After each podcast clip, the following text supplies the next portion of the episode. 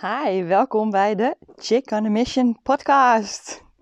Dit wordt uh, de eerste van hopelijk een hele reeks, die ik de, nu maar even de Lockdown Chronicles noem. Aangezien ik in Sydney woon en daar uh, sinds een aantal weken lockdown weer is. Die hebben we vorig jaar ook gehad, een aantal weken, rond de kerst. En nu um, is het juli 2021 en zitten we in lockdown. En dat is trouwens hier de winter, hè? en vorig jaar had ik ook bedacht dat ik een podcast ging starten. Um, en daar heb ik wel wat voor geprobeerd, maar uiteindelijk heb ik het niet afgemaakt. Dit is poging nummer 2.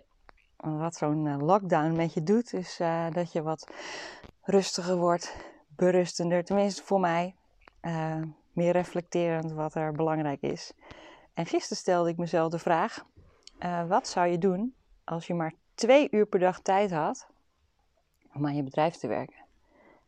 En toen kwam voor mij weer uh, mijn stem laten horen naar boven. En um, dit gaat zo heel fijn, want ik hoef mezelf niet op te maken of op te tutsen. Dus ik zit hier in mijn hele makkelijke active wear, zoals we dat uh, in Sydney noemen. Wat is dat? Uh, yoga pants, zeg maar, en een hoodie. Um, ja, en why not een podcast? Kan ik lekker praten en mijn gedachten delen en hopelijk jou inspireren en wie weet je hart wakker maken en nieuwe inzichten geven um, op een hele makkelijke manier. Um, even kijken, waar zullen we beginnen? Dit is dus podcast nummer 1. Hè? Je kent het wel, die moet perfect. Daarom begin je niet.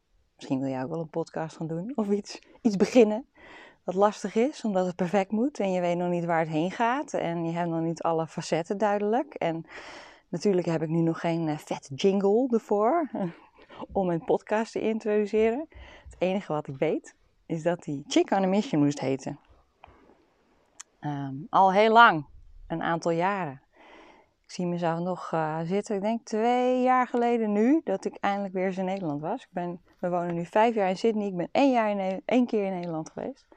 Ook door die gekke hè, coronavirus. En toen zat ik uh, met mijn beste vriendinnen in de sauna. En toen zei ik al van het zou me zo tof lijken om een, een podcast te beginnen. En dan uh, uh, voor mezelf, maar ook om gave mensen te interviewen die een switch hebben gemaakt in hun carrière. Of die van hoofd naar hart, en van, van corporate naar creative zijn gegaan. En ehm, ja, die met bezinning en bezieling iets uh, neer willen zetten in de wereld. Uh, van betekenis willen zijn en de wereld wat mooier willen maken. Daar had ik toen al ideeën over. En zoiets komt natuurlijk nooit van de grond, want het moet perfect. Dus hier is mijn eerste imperfecte podcast. Oei, we gaan ervoor. Ik hoop dat jij ook, uh, wie weet, na deze mijn imperfecte podcast ook iets imperfect gaat starten wat je heel erg graag wil doen. Nu heb ik mezelf nog niet eens geïntroduceerd. Maar dat komt door alle verhalen vast wel. Ik ben Marielle, Marielle Hogerboom. En ik woon uh, met mijn man en dochter, die nu negen is, sinds vijf jaar in Sydney. En er komt een nieuw avontuur alweer aan. Maar dat ga ik je een andere keer vertellen. Uh, maar mijn, mijn reis begint. Ik dacht, hoe ga ik deze podcast beginnen? En die begint met de reis van de held. Of de reis van de heldin. Uh, hoe ik hier ben gekomen. Een uh, aantal jaren geleden, ik denk nu 12 of 13 jaar geleden, misschien ietsje meer, uh, begon mijn uh, reis van de held. Ik weet niet of je dat kent, maar dat begint met een initiatie. Um, een grote verandering of iets wat je wereld op de kop zet, iets wat je wakker maakt. En voor mij was dat een burn-out in corporate mijn een heel groot internationaal eh, bedrijf waar ik het gevoel had alsof ik een, elke dag als ik binnenstapte een masker moest dragen om, uh, om erin te passen. En uh, ik heb er heel veel geleerd, tien jaar in corporate. Maar het was niet altijd voor mij. En er gebeurde thuis op privé vlak heel veel op dat moment. Lange relatie was uit. Ik woonde alleen in mijn huis in Utrecht. Uh, er waren grote organisatieveranderingen in het bedrijf. En iets wat ik heel goed kan. Dus ik ben heel sensitief. Dus wat ik heel goed kan is mijn omgeving aanvoelen. En ik zag hoe iedereen aan het struggelen was. Hoeveel uh, pijn en verdriet en onzekerheid en roddel en achterklap. En hoe ongezond die omgeving was. Het enige wat ik wilde doen was als een soort Don Quixote uh, uh, de wereld redden. En daarbij vergat ik mezelf totaal. Want bij mij gebeurde ook genoeg shit. In die tijd uh, heb ik mijn, uh, mijn moeder naar uh, rehab gebracht. Hoe heet dat? Verslavingskliniek in Nederlands. En het was maar voor een weekje. Ik moest haar wegbrengen. Het was maar voor een weekje. Ehm, dus dan, dan valt het wel mee, toch? Ik besef me nu dat als je in een verslavingskliniek terechtkomt, dat het best een grote stap is uh, die je neemt om daar uiteindelijk terecht te komen.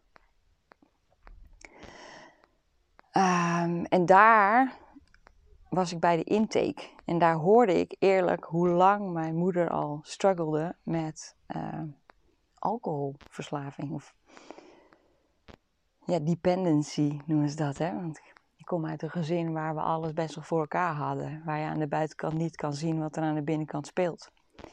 En waar ook in het gezin compleet ontkend werd dat er een probleem was. Behalve de vele ruzies en de onrust. En um, ja, ook dat voelde ik heel goed. De pijn en verdriet en onzekerheid en de schaamte en alles wat erbij komt. Maar als het goed ging, dan ging het goed en dan was dat andere niet. De schaduwkant, het donkere, was er niet. En ik mocht het er niet over hebben. En het was ook een beetje overdreven als ik er een opmerking over maakte, want het viel toch best wel mee. En wat kwamen we nou tekort? Anyway, die dag hoorde ik hoe lang het al speelde. Daar schrok ik enorm van, want dat gaf me het idee dat alles wat ik dacht gezien te hebben in al die jaren klopte. Terwijl het altijd in het gezin was ontkend en het bleek waarheid. Dat gaf me al echt een redelijke klap in het gezicht. Gewoon zo'n wakkerschutmoment. Oh fuck. Een week later bracht ik mijn broertje. Mijn broertje is één jaar jonger dan ik, of anderhalf jaar jonger. Hij is, en hij is groter dan ik, maar ook naar diezelfde verslavingskliniek. Um, Wauw. Alsof je eindelijk iets onder ogen moet zien wat je niet wilde. En daarna, um, en, en, volgens mij was dat dan de eerste keer dat zijn moeder en zoon zo kort op elkaar, of überhaupt, uh, hadden opgevangen in die kliniek. Het was in ieder geval, mijn moeder was weer weg en toen kwam mijn broertje. Heftig! En dat was al een wake-up call. En, maar wat er gebeurde was dat ik terugging uh, in mijn corporate pakje, in mijn corporate auto van de zaak, terugging op de werkvloer en niets liet zien. Maar dat ging natuurlijk niet. En ik, uh, op een gegeven moment vroeg een manager mij van, goh, wat is er met je? En ik ging met hem apart zitten en ik vertelde het verhaal en ik zag de schrik in zijn ogen. Dat ik dacht, oh, dit is dus niet normaal of dit is iets, oh, ik mag hier wel wat bij voelen. Ik, was, had zo aangeleerd om te shiften in die maskers thuis. En hop, masker op en woe, we gaan er weer voor. Hey, alles voor elkaar. Het was te veel. Ze zeggen wel eens van, eh, als je een burn-out hebt, stel je hebt een huis op vier uh, palen of vier stevige poten. Als de fundering mist, als er uh, twee of drie poten uh, niet stevig zijn, dat je dan omvalt. Nou, voor mij was dat sowieso een lange relatie over, uh, wat er thuis gebeurde. En dan ook nog in die corporate omgeving waar ik eigenlijk me niet veilig voelde om mezelf te laten zien. Uh, masker droeg en bovendien was daarin een soort toxische omgeving waar een hele grote organisatieverandering bezig was en veel mensen werden ontslagen. Joe! Oké. Ik, mijn manager zei toen ik het verhaal vertelde, ga een paar dagen naar huis en rust even uit, want dit is best heftig. Nou, op mijn website staat ergens van uh, mijn reis begon met een escape to Paris. Een goede vriendin van mij belde me. Ik belde haar, we spraken elkaar dik in tranen, wat moet ik nu? En zij zei, weet je wat wij gaan doen? We gaan naar Parijs. dus terwijl ik ziek gemeld was, zijn we, stiekem weet ik niet, maar zo voelde het wel, zijn we naar Parijs gegaan voor, uh, weet ik niet, drie, vier dagen. We zijn, hebben gewoon de auto gepakt en we, zijn, we hebben een hotel geboekt en we zijn gegaan. in the middle of the mess is dat nog een van de meest fantastische herinneringen. Um, ja, flaneren over de Champs-Élysées. Uh, we gingen picknicken onder de Eiffeltoren. Uh, we hadden een uh, secret tea garden gevonden waar we thee en scones hebben gegeten. Of croissants waarschijnlijk. En heel veel wijn gedronken, heel veel gepraat, heel veel gelachen, heel veel gehuild. Het was zo'n bijzondere ervaring. Daar ben ik er nog steeds dankbaar voor. Annemiek heet Shout out. van die uh, defining moments in life. Maar toen ik terugkwam van die uh, korte trip, was het maandagochtend, stond ik voor de kledingkast huilend. Ze had me al gezegd, Marielle, je hebt een burn-out, dat gaat niet meer. Zeg nou gewoon, bel je werk dat het niet meer gaat. Ik kon het niet. Defeat. Jeetje, je laat jezelf toch niet zo kennen. Je kan toch nog wel door. Je bent geen watje. Zou ik dat allemaal gedacht hebben? It's been a while. Ik stond voor de kledingkast en uh, huilen, tranen met tijd. Ik, wat moet ik aan? Ik wilde echt niet meer. Toen heb ik dus allemaal moed bij elkaar gebeld, uh, geraapt en uh, mijn manager gebeld. En gezegd, ik ga, ik kom niet meer terug, of het, lukt niet meer. Toen begon het proces van herstel. Wellicht ken je dat wel, dat je zelf ook een defining moment in life hebt, of een omslag, of een wakker word moment, dat je dacht, zo wil ik het leven niet. Daar is denk ik mijn chick on a mission uh, geboren. Een missie om het leven anders te leiden.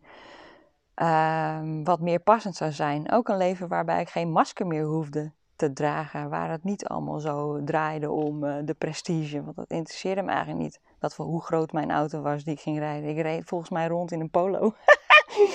Tot wat mijn, mijn collega. Ik, ik deed onder andere account management. Uh, voor interim professionals. Mijn collega accountmanagers vonden dat allemaal erg vreemd. Want die reden liefst in de grootste glimmende auto's, auto's rond. Snap ik ook wel, hoort bij het vak, maar I didn't care. Ah, dus waar gaat het nou eigenlijk om in het leven? Dus met burn-out, herstel, uh, allerlei uh, trainingen gehad en ehm, therapie. Heel dankbaar dat dat allemaal kon met zo'n baan. Ik viel het één, echt het idee dat ik weer door die poort moest rijden. In dat, naar dat blitse gebouw waar het bedrijf gevestigd was. Echt. Ik, ik werd gewoon ziek bij de gedachte. Ik durfde, ik durfde niet eens meer terug. Ik dacht, oh my god, ik wil dat gevoel nooit meer hebben. Dus dan wordt het uh, veranderen. Hè? Ik weet nog wel dat ik uh, net in de burn-out zat en heel enthousiast was. Ik, ik een soort opluchting voelde van yes! Woehoe, nu kan ik gaan doen wat ik echt wil doen. En ik kreeg echt een enorme inspiratie voor uh, bedrijven opzetten en voor ZZP'ers doen. En uh, ik had 50 post-its op de muur met ideeën en hoe ik dat ging uitwerken. Woei, ik had echt een rush. Een vriend van mij zei ook van, uh, wacht maar eventjes. En inderdaad, twee weken later, poef, crash, kon je niks meer. Dat de burn-out waarbij je trots bent dat je één ding per dag doet zeg maar. En dat je een wandelingetje hebt gemaakt. Yep, daar begint het. En daar begint de initiatie, de reis. Uiteindelijk is het natuurlijk allemaal goed gekomen. En uh, heb ik een uh, fantastische man leren kennen. Die me mee heeft genomen op avontuur. Uh, die als verrassing een buikdansles voor mij ging organiseren. Wat ik heel erg leuk vond. Die me mee heeft genomen naar de woestijn. En me heeft geleerd om tussen de vissen te zwemmen, terwijl ik dat heel erg eng vond en heb leren duiken. En uh, we raakten zwanger. En op dat moment, toen ik wist dat het een meisje werd, toen had ik echt het gevoel van, oh my gosh, ik ga, dit, ik ga het anders doen.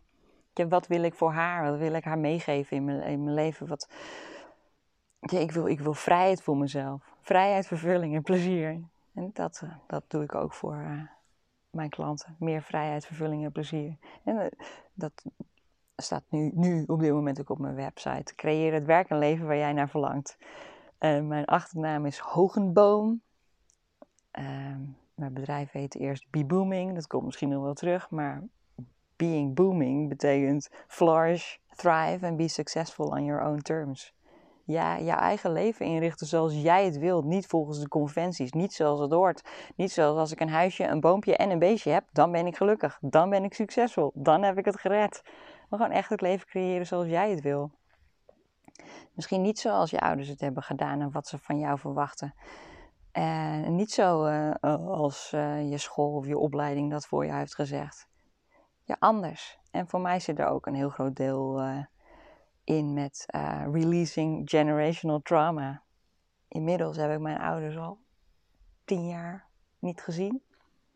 Nooit leuk, blijft pijnlijk. Ik wilde dat anders. Maar toen ik zwanger raakte van onze dochter, ging het weer mis. En moest ik het heel even opzij zetten, zodat ik een happy en gezonde dochter ter wereld zou brengen. Alleen had ik niet verwacht dat het niet meer goed zou komen of tot op heden niet goed is gekomen. Maar wat ik voor haar wilde was uh, die vrijheid en dat ze alles mag zijn uh, wie ze wil. En ik heb mijn moeder al tien jaar niet gesproken. Mijn moeder heeft haar moeder al heel lang, jarenlang niet gesproken. Had geen goede relatie met haar. I don't want that for my daughter. Ik wil dat doorbreken. Ik wil die cycle zo doorbreken. En dat betekent heel veel werk aan mezelf. Heel veel werk aan mezelf. En voor mijn dochter. En nu zie ik hè, in zo'n lockdown ook weer wat heel erg wat belangrijk is. dat begint hier. En dat het goed loopt, dat we gelukkig zijn met elkaar. En dan komt de rest. Zo, ja, dit was een free flow uh, sessie ik ben begonnen met praten. Dit, is de initiatie, dit was de initiatie van de reis vele jaren geleden. Uh, hoe het allemaal begon. En Chick on a Mission kwam er dus uit. Dat was het. Ik was die vrouw met een missie. Uh, van betekenis zijn. Ik ook. En de wereld mooier maken voor mezelf en voor ons kind. En ook voor de volgende generatie in de wereld om ons heen. Omdat al zoveel heb gezien. En de wereld gaat ook veranderen. Het is aan het veranderen. Je ziet al dat zoals het nu werkt, het niet meer werkt. En dat wordt maar, uh, ja, nog maar des te meer uitvergroot uh, in de tijd waarin we nu zitten. Dus ik hoop dat ik er een bijdrage aan kan leveren om uh, jou eh, wellicht wakker te schudden, verder te helpen en te laten weten dat het oké is als niet alles roze geur en maneschijn is. En wat voor mooie plaatjes je ook ziet van een zonnig strand van mijn uh, Instagram. Dat, het, dat er zoveel achter zit. En dat er zoveel leven is. En dat het allemaal oké is. En dat je ondanks hè, uh, de wonden die je hebt opgelopen in je leven, een prachtig leven kunt maken kunt creëren. En dat soms die wonden juist wel hetgene zijn die jou uh, de drive en de push en de ambitie en het hart hebben gegeven om ook een verschil te maken of verandering te brengen. Ja? De cracks, hoe gaat die, um, hoe gaat dat gezegd hè? The, the cracks is where the light gets in. Zoiets. Ja? So it's all good. En wat heb je nog meer? make art from your broken heart. Dat was toen al mijn ambitie. Ja, you're wonderful. En jij hebt ook wat gegeven. En iets te delen met de wereld, dat weet ik zeker. Dus let's go and do that. Oh, en even voor de referentie nog. Een little background. Chick on a mission. Ik ben natuurlijk veel te oud om een chick on a mission te zijn. Die tijd is al lang geweest. Ah, en toch ga ik het omarmen. Want dat is wie ik ben. En uh, sommige mensen vinden het woord chick natuurlijk allemaal niet meer cool. Want uh, we zijn vrouwen en geen chicks en babes en al die Dat weet ik. I know it. Voor mij voelt het goed. En uh, ik ga het juist omarmen omdat het ongemakkelijk voelt. Zo, wat ga jij omarmen? Wat eigenlijk ongemakkelijk voelt? Voor mij was het sowieso deze eerste podcast opnemen. En ik hoop echt dat er nog meer gaan komen. Ik hoop dat je het waardevol vond en het leuk en interessant vond om mee te kijken of mee te luisteren een stukje in mijn leven. En uh, wordt vervolgd. Tot de volgende podcast. Doeg!